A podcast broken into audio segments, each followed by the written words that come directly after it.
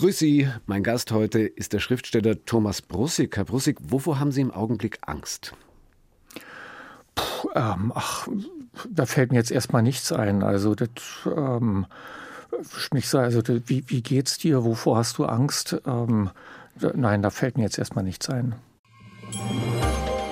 Eine Stunde, zwei Menschen im Gespräch auf Bayern 2.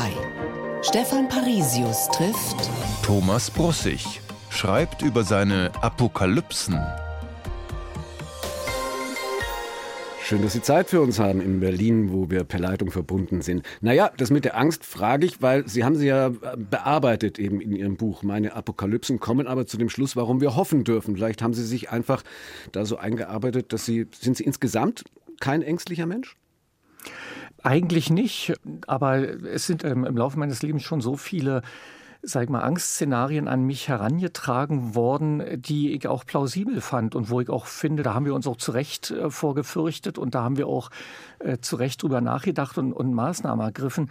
Und das ist natürlich mit der Klimakatastrophe oder mit dem Klimawandel auch, das kommt ja nicht von, von ungefähr, das ist ja begründet. Also wir erleben ja, dass da was passiert und dass da dann natürlich auch sich Leute zu Wort melden, die sagen, äh, das nimmt ein ganz, ganz schlimmes Ende. Das gehört dazu. Jetzt ist Angst ja auch ja, ein überlebensnotwendiger Selbstschutz manchmal oder eben ein, auch ein wertvoller und wichtiger Antriebsmotor. Haben wir jetzt zu viel oder zu wenig Angst vor dem Klimawandel Ihrer Meinung nach? Die Debatte wird dominiert durch eben einen gewissen Aktionismus, durch das Sehen von Befürchtungen und auch durch das Setzen von falschen Begriffen. Also der Klimawandel, der ist ein, der ist ein Fakt. Aber wenn wir uns angucken, was der Klimawandel denn nun wirklich bedeutet, also der Klimawandel wird allgemein eben ausgedrückt als die globale Erwärmung.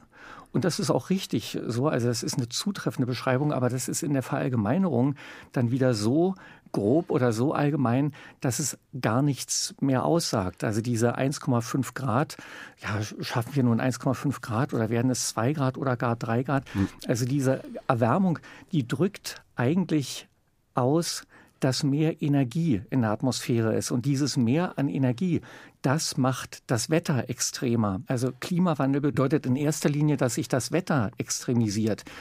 Und da sind wir dann schon bei einem ganz anderen Gespräch. Wenn wir über das Wetter reden über, und äh, darüber, dass wir Extremwetter zu erwarten haben, dann ist das auch was, worauf man sich vorbereiten kann, wo, hm. wo, man sich wappnen kann, wo man sich bei in allen Weltgegenden kann man sich überlegen, wie ist denn bei uns die Lage, was haben wir an extremem Wetter zu erwarten und wie können wir uns da schützen. Also mhm. Stuttgart zum Beispiel ist eine Stadt, eine Großstadt, die von Hügeln umgeben ist. Da ist Regen und starker Regen ein ganz anderes Problem als in Berlin zum ja. Beispiel. Also, ja, und also vielleicht so. die falsche Angst einfach, die wir, äh, die wir da haben. Darauf kommen wir nachher noch ganz ausführlich zu sprechen. Wann kennen Sie denn überhaupt Ängste am ehesten, wenn es ihm, kann man auch ganz unterschiedlich empfinden. Also jetzt sagen wir mal, keine Ahnung, wenn Sie große Bestseller gerade am Start hatten, wie Sonnenallee oder Wir sind Helden, ist das dann Absturzangst oder eher, wenn es gerade nicht so rund läuft? Sie wollten ja eigentlich auch einen Roman schreiben, jetzt ist ein Essay geworden. Wann neigen Sie eher zur Angst? Wie gesagt, ich bin nicht so ein ängstlicher Mensch und als ich den Erfolg hatte, da, das hat mir auch keine Angst gemacht, das habe ich genossen, weil ich einfach wusste, dass es jetzt was sehr Schönes ist, etwas, was viele gerne hätten und, und oft nicht haben. Und bei mir ist es, also ich konnte auch von Anfang an gut damit leben, also mit, der, äh, mit dem Gedanken, dass das was Einmaliges ist dass ich das jetzt nicht nochmal toppen muss und, und dass ich mich daran auch für die Zukunft immer wieder messen will und wenn das vom Erfolg her weniger ist, dass ich dann versagt habe. Nee, das, also das, da bin ich uneitel oder da bin ich äh, ziemlich bodenständig. Das habe ich, da habe ich Glück gehabt, das habe ich gerne mitgenommen. Aber äh, wenn es dann mal nicht so kracht, ist es auch kein Drama. Ängste und Apokalypsen, die Sie begleitet haben in Ihrem Leben, besprechen wir in dieser Stunde. Das haben Sie ja alles beschrieben. Auch ein Erlebnis, das Sie mit 13 hatten, wo Angst in blinde Panik umgeschlagen ist. Was ist damals passiert und was haben Sie daraus gelernt? Na, das ist eine Episode, Da habe ich in meinem Buch Meine Apokalypsen habe ich ähm, einfach mal reagiert auf Greta Thunberg, die gesagt hat, dass sie den Wirtschaftsführern, dass sie die in Panik äh, wünscht, in, in, die Panik, die sie selber äh, auch empfindet. Und da habe ich ein Erlebnis beschrieben, wie ich mal in eine Panik äh, geraten bin. Das war als 13-Jähriger. Da hat auf einer vollbesetzten Rolltreppe ein Mitschüler ja, weil man eben als, als 13-Jähriger einfach auch mal Blödsinn macht. Da hat der die Kette oder dieses Seil, was die Rolltreppe oben abgesperrt hätte, wenn sie gesperrt ist, das hat er eingehängt, obwohl die Rolltreppe lief. Und die Leute, die auf der Rolltreppe waren, wenn du da auf der Mitte bist, weißt du nicht, dass da oben eine Störung kommt. Und hm. dadurch füllte sich dann die Rolltreppe sehr schnell und war eine totale Enge und die hört ja nicht auf, Leute von unten äh, ranzubringen. Und das ist binnen Sekunden, also es hat eine halbe Minute gedauert und da äh, brach eine Panik dort aus, weil und wir waren alle wie gelähmt und haben die Notbremse nicht gesehen. War, uns war auch nicht klar, dass wir die Notbremse ziehen müssen. Und äh, da habe ich erlebt, also tatsächlich, wie schnell Panik entstehen kann, wie kopflos man in Panik reagiert und, und dass Panik wirklich kein Rezept ist. Also auch nicht für die Staatschefs, äh, denen das von Greta Thunberg verordnet wurde. Also um die Geschichte fertig zu erzählen, Sie haben es dann geschafft, die Notbremse zu ziehen. Es ist jemand nicht erwürgt worden, zumindest knapp nicht. Und so ist die Geschichte gut ausgegangen. War in der DDR damals noch. Zu Gast bei Stefan Parisius. Thomas Brussig, gelernter Eisenflechter. Was macht denn ein Eisenflechter? Das sind diese Stahlkonstruktionen, also im Stahlbeton, ja, sagt der Name Stahl und Beton ist nicht nur Beton, da ist auch Stahl drin. Das sind so rostige Stähle, die haben so einen Durchmesser von 8 bis 32 Millimeter. Und die müssen nach einem bestimmten Plan eben erstmal zusammengebunden werden und werden dann mit Beton ausgegossen. Und diejenigen, die eben diese Eisenkonstruktionen zusammenbauen, das sind die Eisenflechter. Mhm. Das habe ich aber wirklich, ich habe, das war mein Lehrberuf, ich habe das gelernt und habe sofort nach der Ausbildung schon auf der, also als ich den, den Facharbeiterbrief bekommen habe, da lag schon die Kündigung vor. Also ich habe nicht einen Tag in dem Beruf gearbeitet, aber ich habe es gelernt. Aber also von meiner ganzen Identität her ich werde bei Gelegenheiten wie diesen immer als da vorgestellt und dann erinnere ich mich, ach ja, richtig, da war mal was. Ähm, aber ansonsten hätte ich es vergessen. Aber Sie haben sich ja, Sie haben sich ja dafür entschieden damals, also Jahrgang 64, Ostberlin. Sie hätten auch studieren können in der DDR. Naja, erstmal war es so, dass ich nach der 10. Klasse Abi und einen Beruf gemacht habe, also eine sogenannte Berufsausbildung mit Abitur. Das ist ein interessanter Ausbildungsweg eigentlich. Und da habe ich mich für den Baufacharbeiter entschieden, ja, weil ich irgendwie schon das Gefühl hatte, dass ich in meinem Leben wahrscheinlich danach nie wieder mit meinen eigenen Händen arbeiten werde. Der war also, aber auch Bauingenieur, oder? Der war Bauingenieur, der hat es natürlich äh, toll gefunden und dachte, äh, also dass da einer in seine Fußstapfen tritt. Und ich hatte keine Pläne ähm, und dazu gehört eben auch, dass ich nicht Bauingenieur werde, aber ähm, dass ich dann erstmal Baufacharbeiter mit Abitur lerne, dagegen sprach nichts. Und das war dann auch eine tolle Klasse, in der ich war. Und dass ich dann aber Eisenflechter wurde, das war eine Entscheidung, die ist dann ohne mich getroffen worden. Du hättest da auch, weiß ich nicht, äh, Betonbauer mhm. oder äh, Maurer und weiß ich nicht, was das da so für Gewerke gibt. Mhm. Dazu ist es jetzt zu lange her, um, mich, um die alle noch aufzählen zu können. Und nicht studieren war aber der feste Plan in der DDR. Nein, das kam dann erst, ähm, also ich wusste nicht so richtig, äh, was ich werden will und habe aber auch so diese, naja, diese politischen Zwänge oder, oder diese, ja, dieses Gefühl, dass du nicht sagen kannst, was du denkst und wenn du studierst, dann schon mal äh, erst recht nicht.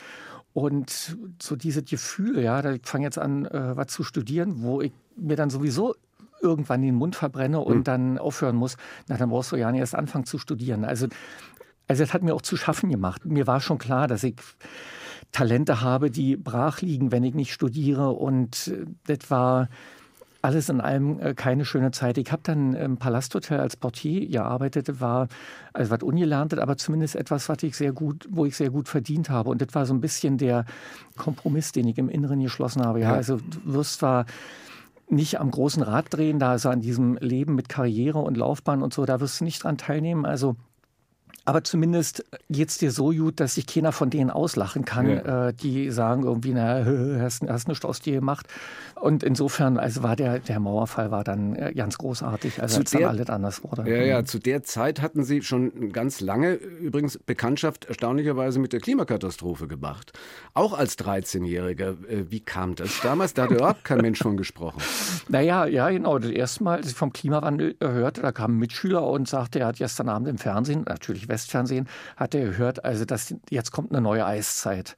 Und diese Vorstellung Eiszeit, das hat man ja nun gerade in der Schule, ja, mit, also dass da der Eispanzer äh, bis tief in die DDR, also bis tief nach Mitteldeutschland, würde man heute sagen, da ausgelegt war und die ganze Landschaft da sozusagen graviert hat, weil der so mächtig war. Und sowas soll nun wiederkommen, das hat mir große Angst eingejagt. Ja, da kam auch noch ähm, dieser brutale Winter dann gleich danach. Ne? Genau, dann gab es noch da so einen Winter, wo dann, also das kann man alles auf Wikipedia gut nachlesen, dieser Winter 78, 79, wie dann ganz ganze Dörfer eingeschneit waren und wo dann Russenpanzer die Bevölkerung dort versorgen mussten.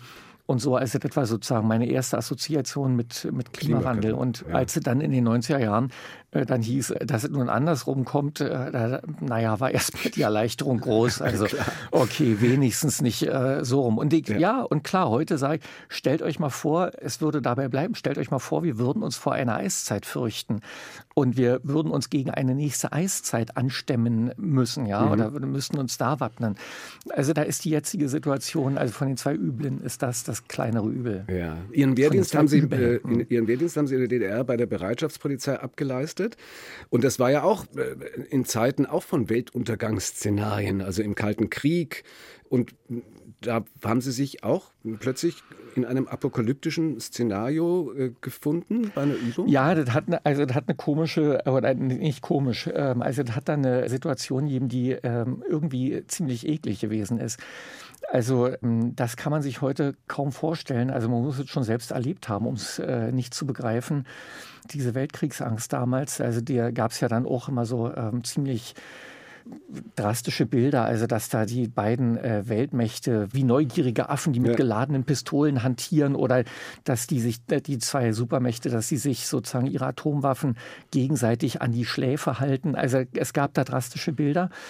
Und da äh, hat es eine Situation gegeben in, in, meinem Wehrdienst, wo, also am Tag zuvor sind da irgendwelche Abrüstungsverhandlungen auch wieder abgebrochen worden zwischen mhm. den Russen und den Amerikanern, was schon mal kein gutes Zeichen ist.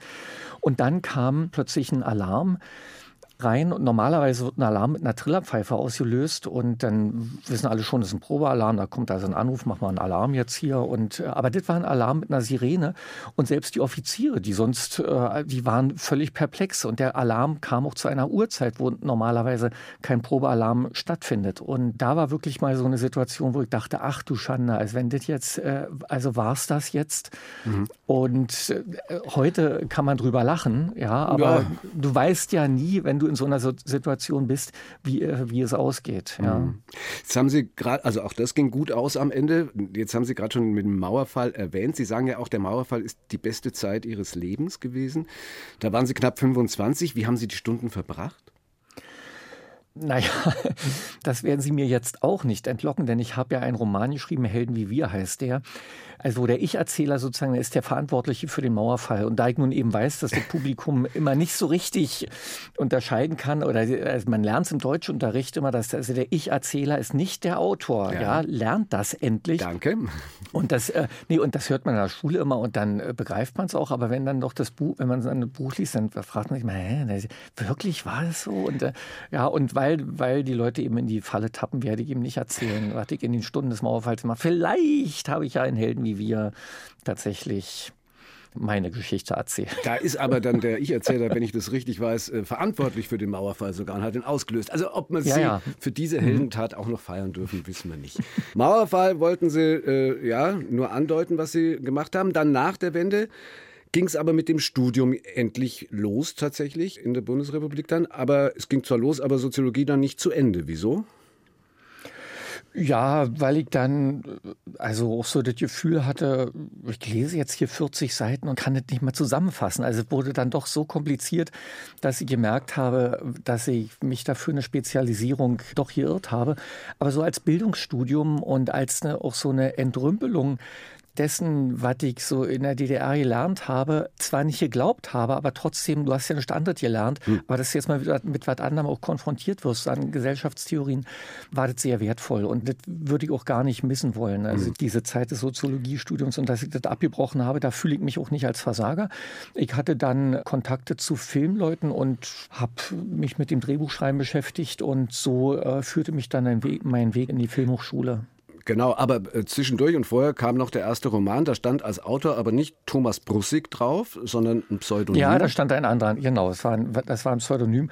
Wieso? Einfach, ähm, weil, ja, weil das ist ein autobiografisch gefärbtes Buch gewesen und ich wusste auch nicht, ob ich nach dem noch weitermachen werde.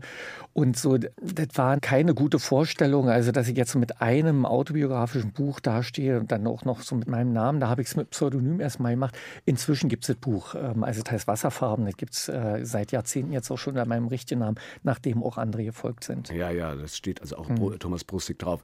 Ja, Filmhochschule äh, auch gemacht. Schreiben Sie insgesamt lieber fürs Papier, für die Leinwand oder für die Bühne? Mittlerweile schreibe ich nur noch äh, literarische Sachen. Also mit dem, für den Film habe ich jetzt schon seit zehn Jahren ungefähr nichts mehr gemacht. Und mit der Bühne, also ich sage mal so, ähm, ob nun Film oder Bühne, das Schöne ist, dass man da auch mit anderen zusammenarbeitet und dass man sich da auch mal mit den Maßstäben und den Vorstellungen und den Ansprüchen anderer auch auseinandersetzen muss und äh, dass man da auch mit Leuten zu tun hat, hm. also dass es nicht so einsam ist. Natürlich ist das literarische Schreiben das Schöne daran ist, dass man von vorn bis hinten selbst den Prozess in der Hand hat, dass man für alles, äh, was da entsteht, selbst verantwortlich ist, während eben so ein Drehbuch oder auch so ein Bühnenstück immer nur ein, ein Zwischenprodukt ist. Also mhm. kommt dann eben immer noch die Verfilmung, also kommt die Inszenierung, das kommt der Schneideraum oder eben beim Theaterstück eben dann die Inszenierung selber. Ja. Und ich habe oft das Gefühl, wenn ich dann so äh, Sachen von mir auf der Leinwand oder im Theater sehe, da, ähm, da das ist ganz, oh, da bin ich immer so unangenehm berührt. Also will ich immer, nein, nein, tut mir leid, das war ich nicht, das wollte ich nicht und äh, oh Gott und äh, okay. ja, das geht mir da irgendwie ganz. Dagegen das äh, Buch Mensch, ist halt, Mensch, hm? ist Buch ist halt endgültig so, wie sie es wollten. Da kann kein anderer mehr äh, dran rumfummeln und was anderes draus machen. Anfang Mitte der 90er gab es dann schon das nächste apokalyptische Szenario, das sie ereilt hat, BSE. Muss man vielleicht Rinder waren, muss man heute inzwischen wahrscheinlich erklären. Warum hat sie das so besorgt und was haben Sie dann letztlich in, in England über den Umgang mit der Krise gelernt? Naja, also über BSE wird heute kaum noch gesprochen, aber als ich das erste Mal davon gehört habe, da war das äh, der Sache, die klang ganz, ganz furchtbar. Es ist eigentlich eine Vergiftung, es ist kein Virus, äh, äh, es ist eine, ist eine Vergiftung, aber diese Vergiftung, die dauert 20 Jahre vom Zeitpunkt der Vergiftung bis zum Ausbruch der Krankheit. Und der, mhm. die Krankheit ist sicher tödlich. Also da kannst du dein Testament machen. Du äh, stirbst da innerhalb von wenigen Wochen. So, und jetzt stelle man sich vor, also ähm, dass zahllose Rinder sind mit diesem Erreger ja ähm, nicht infiziert, sondern vergiftet. Wir mhm. vergiften, also wir nehmen das in uns auf, vergift. Wir sind alle schon vergiftet. Wir sind sozusagen alle totgeweiht. Und jetzt wir wissen es nur nicht. Wir sehen nur jetzt, ja. sterben die Ersten. Und, aber sie sind die Ersten. Und ja, und in den nächsten paar Jahren werden alle anderen folgen. Das war eine, das war, die also das war ein Szenarium, das, äh, das musste erstmal ausgeräumt werden. Also aufgrund die, weil diese Krankheit war vom Design her so fies, dass man es erstmal nicht ausschließen konnte. Und insofern hat, also hat mir BSE eine Riesenangst erstmal eingejagt, als mhm. ich es gehört habe. Aber komischerweise dann auch nicht so eine große Angst. Und das ist eine Frage, die eigentlich hätte ich von dem Tag an, an dem ich wusste, dass da was auf uns zukommt, kein Rindfleisch mehr essen dürfen und mhm. kein, auch kein Lammfleisch mehr. Mhm. Habe ich aber nicht. Und wenn man mich fragt, warum, ich kann es nicht erklären, aber dass ich nicht äh, genug Angst gehabt hätte, das nicht. Also das war es nicht. Ich hatte große Angst. Es ist vielleicht tatsächlich so eine Trägheit, ja, dass du, du weißt etwas, aber bist dann trotzdem zu träge oder zu, ja, weiß nicht, also bist, an, ja. bist zu sehr in deinen Gewohnheiten, um sie zu ändern. Und vielleicht ist es auch so, dass du eine Angst, wenn du sie dir konstruieren kannst und sie trotzdem sehr plastisch vor dir steht, dann wirst du trotzdem nicht deine, so ohne weiteres hm. deine, deine Lebensgewohnheiten ändern. Ja, meine, heute, heute sagen die ja wieder, möglichst auf Rindfleisch verzichten, jetzt aus anderen Gründen. Jetzt wären wir wieder beim Klimawandel und bei dem, was da eben produziert wird mit dem ganzen Rindfleisch. 95 Helden wie wir, 99 Sonnenallee, haben wir schon gesagt, beide höchst erfolgreich, verfilmt 99. Deswegen frage ich Sie jetzt erst recht, welches Buch, das nicht von Ihnen ist, würden Sie als Wenderoman und positive DDR-Bewältigung empfehlen? Also Wenderoman, da habe ich tatsächlich nur einen geschrieben. Das ist mein Opus Magnum, das heißt Wie es leuchtet. Und das ist ein Buch, auf das ich auch wirklich stolz bin, weil es sozusagen diesen ganzen Wahnsinn der Wendezeit und auch literarisch ist die Wende schwierig, weil es ist ein schwankender Boden. Es Aber ich hatte ja gefragt, welches Buch das nicht von Ihnen ist. Ach so, ein Buch, was nicht von mir ist. Genau. Ähm, und, äh, ich meine, Sie haben ja alle geschrieben, aber. Äh, ja, ja, okay. Ähm, ja, also ich ähm, schwierig? schwierig. Ja, also ich ja. fand, was Jonathan Franzen in Unschuld da hat er so eine DDR-Passage, eine längere DDR-Passage oder sogar zwei längere, die beide, die finde ich ziemlich gut. Also, dass Aha. da ein Amerikaner die DDR so gut treffen kann, das, äh, ja, und dann muss ich auch ja, ich, ja. ich stehe dazu. Ja, also Sie, auch, haben die, ja, Sie, Sie, Sie haben Uwe, ja Nein, auch Uwe, nein, Uwe, Uwe Telkamp, Der Telkamp. Turm, ist, ja. ist auch ein tolles Buch. Also es ist kein Wenderoman, es ist ein Enderoman. Äh, dann beschreibt eben äh, das, das Ende der DDR, aber ziemlich gut. Okay, also ein paar, ein paar andere gibt es auch noch. War ja auch in, in knapp 30 Sprachen übersetzt. Wo interessiert man sich in der Welt am meisten für Ihre Bücher außerhalb von Deutschland? Auch wenn Sie so fragen, sie werden zwar übersetzt und dann äh, über, interessiert man sich überall auf der Welt äh, gar nicht dafür. äh, nee, nein, äh, das ist jetzt ein bisschen gemein. Nee, aber tatsächlich, ich habe gerade eben Jonathan Franzen übersetzt. Der ist nicht nur erwähnt, ja. der ist nicht nur ein großartiger Autor, der ist tatsächlich auch der Übersetzer der Sonnenallee. Also ja. Er hat am kürzeren Ende der Sonnenallee ins Amerikanische übersetzt und da hatte ich jetzt Anfang dieses Jahres, über 20 Jahre nach Erscheinen des Buches, eine Lesereise und die hatte auch eine, eine tolle Resonanz. Also ja. das war, das da war auch ganz großartig. Kommen wir nachher noch dazu. Und in Brasilien, wie sieht es da aus? Da waren Sie ja mal Writer in Residence in Rio. Ja, das ist richtig. Also auch nach Brasilien sind die Bücher von mir übersetzt worden. Aber also ich habe dann auch immer so diese Standardfloskel, ja, jeder Mensch hat das Recht, sich nicht für die DDR zu interessieren. ja, das, ähm, und ich bin da in, in Brasilien dann einfach auch ein, ein, deutscher Schriftsteller. Das ist immer schön, dass ich im Ausland bin ich immer ein deutscher Schriftsteller, in, in Deutschland bin ich immer ein ostdeutscher Schriftsteller. Ja. Eins zu eins der Talk auf Bayern 2 heute mit Thomas Brussig, der sein neues Buch rausgebracht hat unter dem Titel Meine Apokalypsen, warum wir hoffen dürfen. Es ist kein Roman, aber es sollte eigentlich einer werden. Warum hat das nicht geklappt?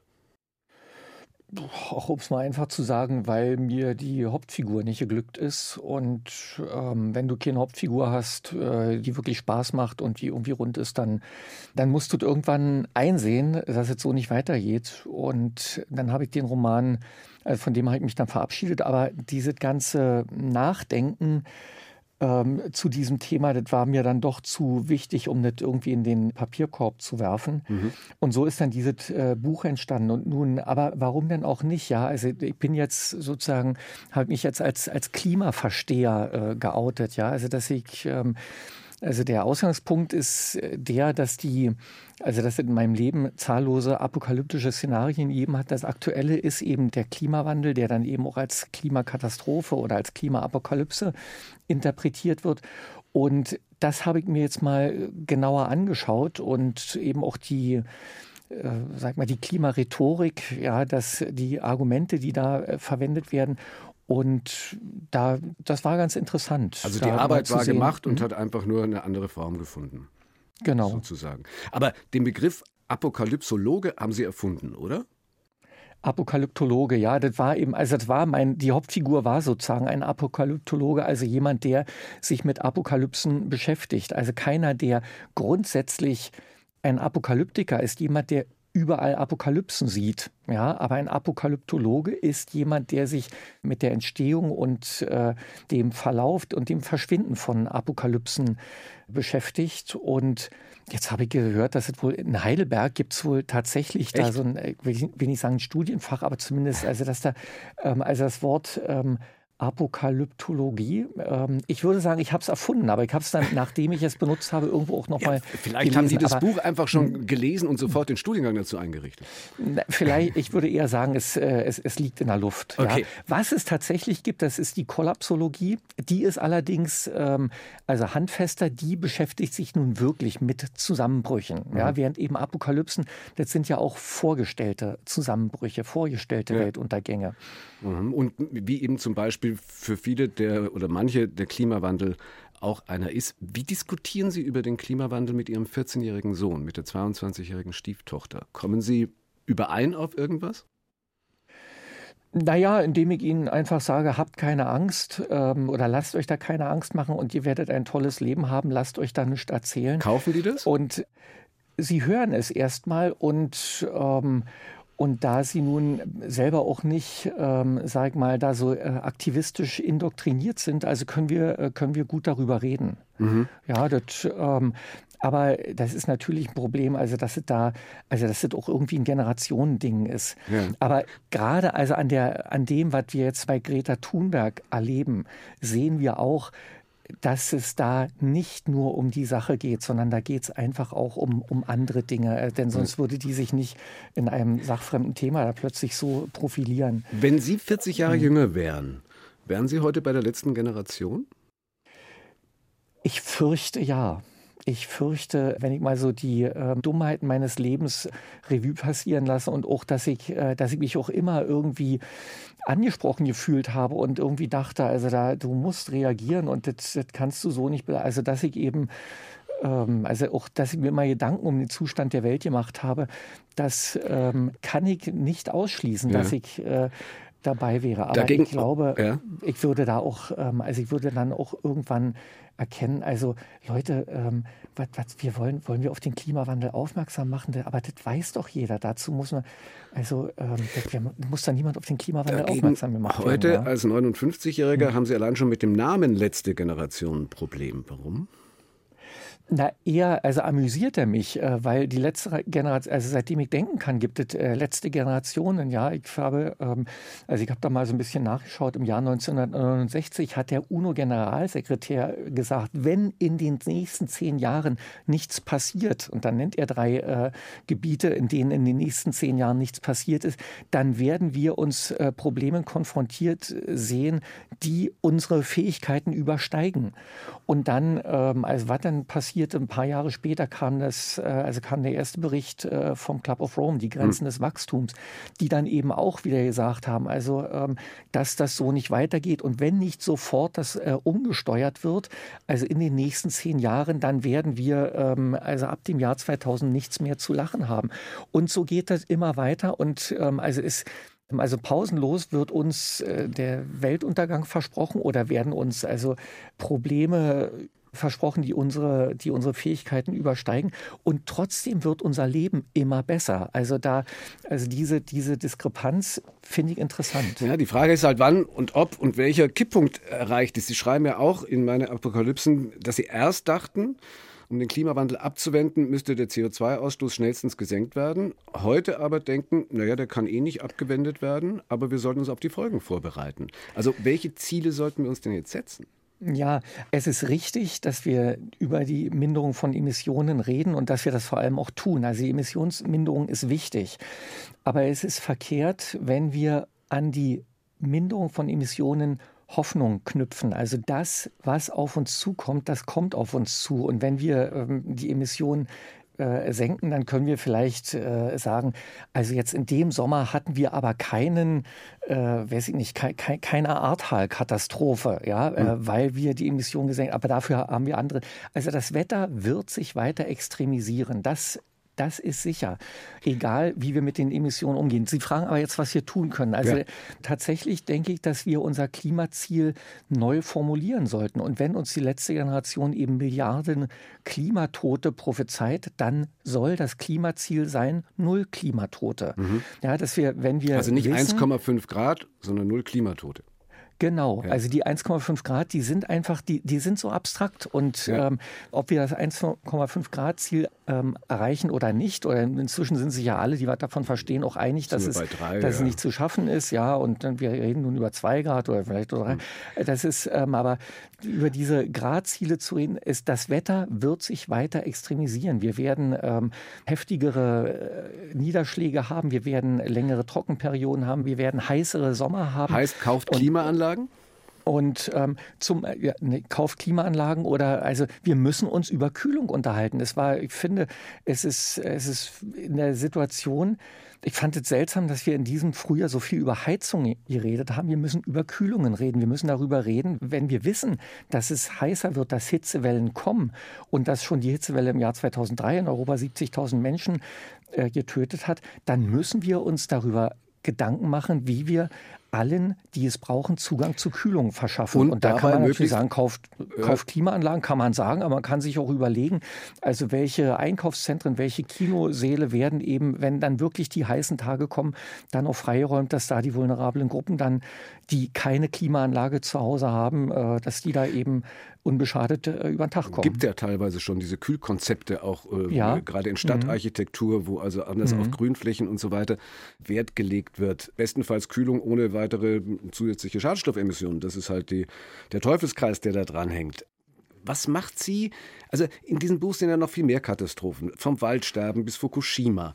Trotzdem sind Sie ja optimistisch, dass wir es schaffen können, diese Klimakrise zu bewältigen. Ist das Zwangsoptimismus oder wie der Kölner sagen würde, es hätte noch immer Jod gegangen?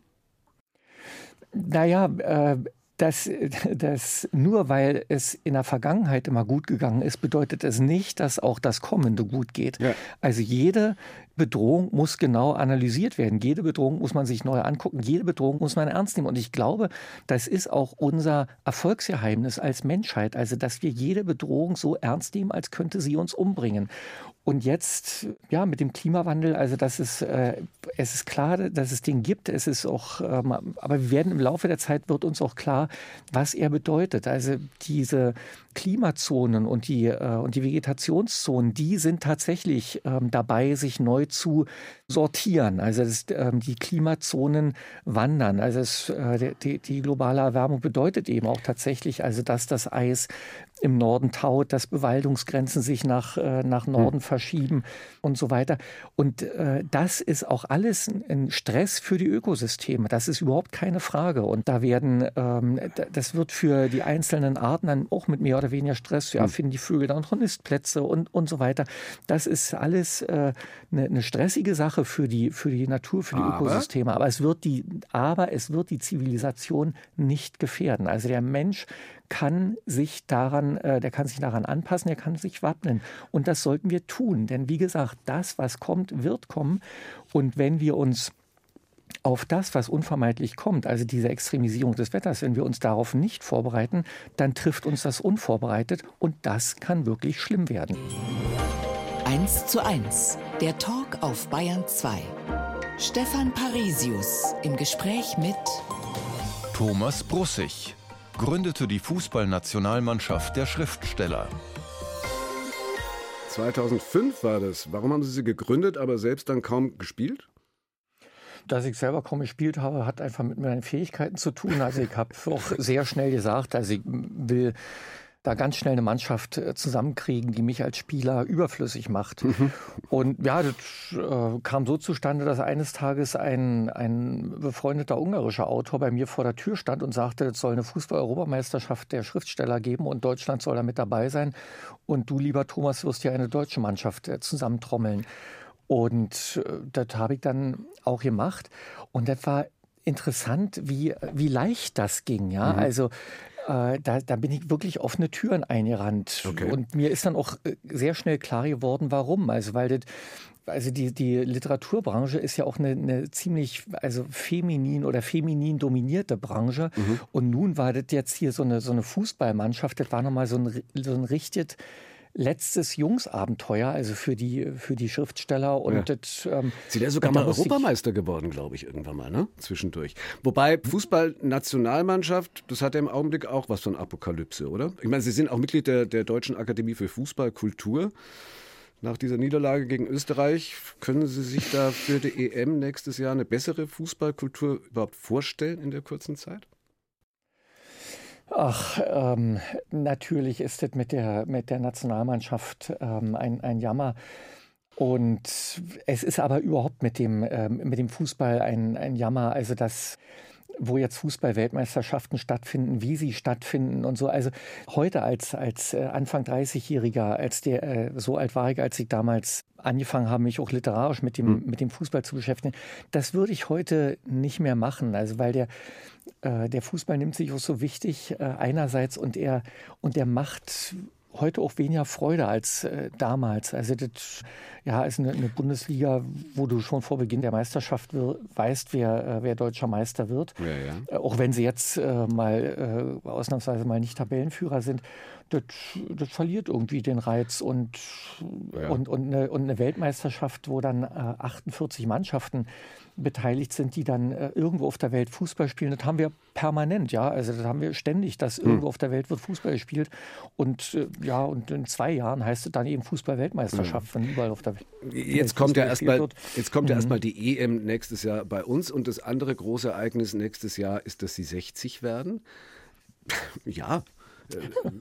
Äh, da, da, kann man schon mal nach einer Bucketlist fragen, oder? Naja, also ähm, ich ähm, beides keine Ereignis, auf die ich mich besonders freue. also, oder also die, der, der 60. ist unvermeidlich, also zumindest die, die so alt werden. Also da habe ich mir jetzt noch okay, also 50 war eine andere, war eine andere Nummer. Über den 60. habe ich mir noch keine. Es ist wie am Anfang unseres Gesprächs, ja, wenn Sie mich nicht daran erinnert hätten, dann äh, hätte ich es auch vergessen. Also kein Damoklesschwert, nein. Nein, ich freue mich sehr, dass ich, ähm, ich weiß, wo ich meinen 60. Geburtstag verbringen werde. Na also. in Rom. Ich bin Stipendiat der Öla Massimo, also ich kann im, im, nächsten Jahr, ich kann also zehn Monate in der schönsten Stadt der Welt, da auch in einer sehr schönen Wohnung leben und arbeiten. Ah, da, kommt die da Familie dann schon drauf. Hm? Ja, das ähm, ist auch so ein Privileg, also dass die Villa Massimo Stipendiaten, die haben eine, eine Wohnung und dann ein Arbeitszimmer und also das ist so ein langgestrecktes Gebäude, war vielleicht früher mal ein ein langes Stallgebäude oder so. Da sind jetzt eben die Wohnungen drin und äh, da können alle Stipendiaten auch ihre Familie mitbringen. Und haben Sie schon einen Plan, was Sie da dann schreiben? Ja, ich werde den äh, an dem aktuellen Roman weiterarbeiten. Aber weil ich jetzt abergläubisch bin und das noch so unausgegoren ist, äh, will ich darüber noch nicht Also jedenfalls reden. nichts über die Klimakrise. So. Das ist jetzt Nein, durch und, und bearbeitet. Und auch, und auch nichts über die DDR. Nichts über also die DDR. Auch, nee, das, äh, mit dem, ja, da habe ich auch das Gefühl, und das ist ja eigentlich was Schönes, also dass du das Gefühl hast, zu dem Thema hast du eigentlich alles gesagt, was du sagen kannst. Dabei haben Sie dem, ja gerade eben mhm. äh, schon gesagt, also dass jetzt gerade aktuell vor, vor kurzer Zeit in den Vereinigten Staaten waren und da eben Lesereisen nochmal mit diesen alten Dingern gemacht haben. Äh, ist da noch mehr geplant? Naja, wenn das ein Erfolg wird, dann können wir auch noch andere äh, von dir übersetzen. Aber wie gesagt, ähm, da man sich überall auf der Welt nicht für meine Bücher interessiert, also äh, der Verlag hat sich da noch nicht gemeldet. Aber Sie, wenn Sie gerade ja, hm, mit ja? dem Fußball, mit der, mit der Akademie für Fußballkultur, hm. äh, da war, das ist eine interessante Beobachtung gewesen oder eine interessante Erfahrung. Als ich über den Fußball geschrieben habe oder als ich da angefangen habe. Schiedsrichtermonologe waren das, ja? Ja, das mhm. waren Schiedsrichtermonologe. Also es ging los mit einem Trainermonolog und dann ein Schiedsrichtermonolog. Und das ist äh, auch viel an Theatern gespielt worden und das ist wahrgenommen worden. Und das war so, was auch wie eine Handreichung in eine Branche, also in eine Welt, in die Fußballwelt. Und die Hand ist ergriffen worden. Also ist dann tatsächlich auch was passiert. Mhm. Während ich hier bei den Apokalypsen, das ist ja auch eine Handreichung, also ein Schriftsteller, der sich mit dem Klimawandel beschäftigt und mit seinen, sag mal, mit, mit seinem Werkzeugkasten da mal drüber nachdenkt, ist ja auch eine Handreichung. Ja. Und die Hand wird interessanterweise nicht ergriffen. Aha. Also da will ich mal ein Beispiel nennen. Also mhm. da gibt es den stellvertretenden Chefredakteur der Zeit, Bernd Ulrich, der rennt immer so rum, ja, deutschen Schriftsteller, da schreibt keiner über die Klimakrise. Der ist nun sehr aktivistisch unterwegs, der ist Veganer geworden vor lauter Klimaangst und so. Und dem habe ich das Buch geschickt und habe auch geschrieben, lieber Bernd Ulrich, also es ist nicht so, wie Sie denken. Also einer beschäftigt sich schon damit, ist zwar nicht vielleicht Ihre Meinung, aber trotzdem, ja, glauben Sie, der reagiert. Aha. Und jetzt ähm, hat die Zeit da vor ein paar Wochen auch ein Symposium gemacht und da hieß es eben, ja, da brauchen neue Klimanarrative. Und dann war dann eben auch einer, der sagt, ja, wir müssen also mehr auf die Angst setzen und also und mehr so das Drei-Grad-Szenario ausmalen und so. Also da ähm, Und Sie waren nicht eingeladen. Der hat nicht mal reagiert. Ah. Ja, und das, äh, und das erlebe ich, äh, und das erlebe ich in diesem neuen Buch leider auch. Also das ist für mich auch eine interessante, ein interessanter Schritt in die Branche. Es ist nicht grundsätzlich so. Ein paar Kontakte hat es da äh, schon jedem, aber es ist von dem Echo, von der Resonanz, die ich erwartet hm. habe, also auch aus der Branche heraus heraus bislang tatsächlich enttäuschend. Also immerhin bei uns konnten Sie es ja gut erzählen. Ich wollte trotzdem noch einmal nur ganz schnell noch mal nachfragen, wie kommt es, dass Jonathan Franzen, der ja auch ein gefeierter Autor ist, Sie übersetzt in Amerika ins Amerikanische. Wie ist es zu dieser Zusammenarbeit? Inzwischen ist eine Freundschaft überhaupt gekommen? Ja, also es war so, dass sich eine, eine Germanistin bei mir gemeldet hat und die, kürze das jetzt mal ein bisschen ab, mhm. und die meinte, man sollte die Sonnenallee übersetzen. Und da habe ich gesagt, das, ähm, das haben schon äh, viele versucht. Also es gibt einige Übersetzungen, aber es ist immer an der, am Verlag gescheitert. Also ist da kein Verlag drin ein, eingestiegen. Aber um das so ein bisschen anzuschubsen, also kann ich ihr so einen Blurb geben. Das sind so diese Zweizeiler, die mhm. Autoren immer machen, die stehen immer auf den, auf den Klappentexten von ja. Büchern. Also Jonathan Franzen kannte meine Sachen schon und hat da auch mal was Nettes drüber gesagt. Wir hatten auch in Berlin mal eine gemeinsame Veranstaltung, mhm. also habe ich ihn moderiert, aber da ging es um ihn. Aber er kannte meine Sachen und fand die auch richtig gut. Und da sagte diese Germanistin, da, da rufe ich den einfach an. Und da habe ich gesagt zu meiner Frau, also das hat meine Frau auch äh, sehr viel da, ja. die hat mit der Germanistin gesprochen, halt zu meiner Frau gesagt, auf gar keinen Fall, der Jonathan Franzen, der soll seine Weltbestseller ja. schreiben, der, der soll da nicht gestört werden. Und dann hat die den aber angerufen und der hat sofort, äh, oder hat sich bei ihm gemeldet und er hat da auch sofort Interesse gezeigt und hat gesagt, na, übersetzt es mal und ich werde dich da so ein bisschen coachen. Ja. Und, und so weil, ja, ja, und der war dann aber auch nicht so, äh, nicht so hundertprozentig zufrieden und ich kenne ihn jetzt auch ein bisschen. Er ist sehr, sehr, sehr genau. Also ist in einer Art äh, genau, wie ich das mir kaum vorstellen kann. Oh. Und da hat ihm das nicht wirklich gefallen, was, was sie da gemacht hat. Und irgendwann hat er gesagt, na, dann mache ich selbst. Und ich habe dann gedacht, oh Gott, also ich wusste genau, was das wird. Dass er nämlich viel länger damit zu tun hat, als er wollte. Also, also Sie haben ihn von einem Weltbestseller möglicherweise äh, nochmal abgehalten. Also ich verstehe, naja, dass nee, das nicht abgehalten, aber ich habe also oder ihn verzögert. Dem, ja, genau, ja, es ist wie genau. mit, dem, mit, dem, Klimawandel. Wir können ihn nicht aufhalten, ja, wir können verschieben. Nur, äh, wir, wir, können ja. ihn vielleicht ein bisschen äh, verzögern und so ist es mit den Weltbestsellern von Jonathan Franzen. Vielleicht ja. übersetzt mhm. er ja auch das neue Buch. Meine Apokalypsen, warum wir hoffen dürfen, heißt. Ganz herzlichen Dank für die Zeit. Vielen Dank für das Gespräch, Thomas Brussig. Ja, ich danke auch. Und weil wir so viel von Geschichte und von Apokalypsen, die dann doch keine Bahn hatten, empfehle ich noch einen Podcast, nämlich Tatortgeschichte von zwei Historikern äh, von der Uni München, die eben zurückreisen zu spannenden, in dem Fall Verbrechen aus der Vergangenheit. Zu hören in der ARD Audiothek und überall da, wo es Podcasts gibt.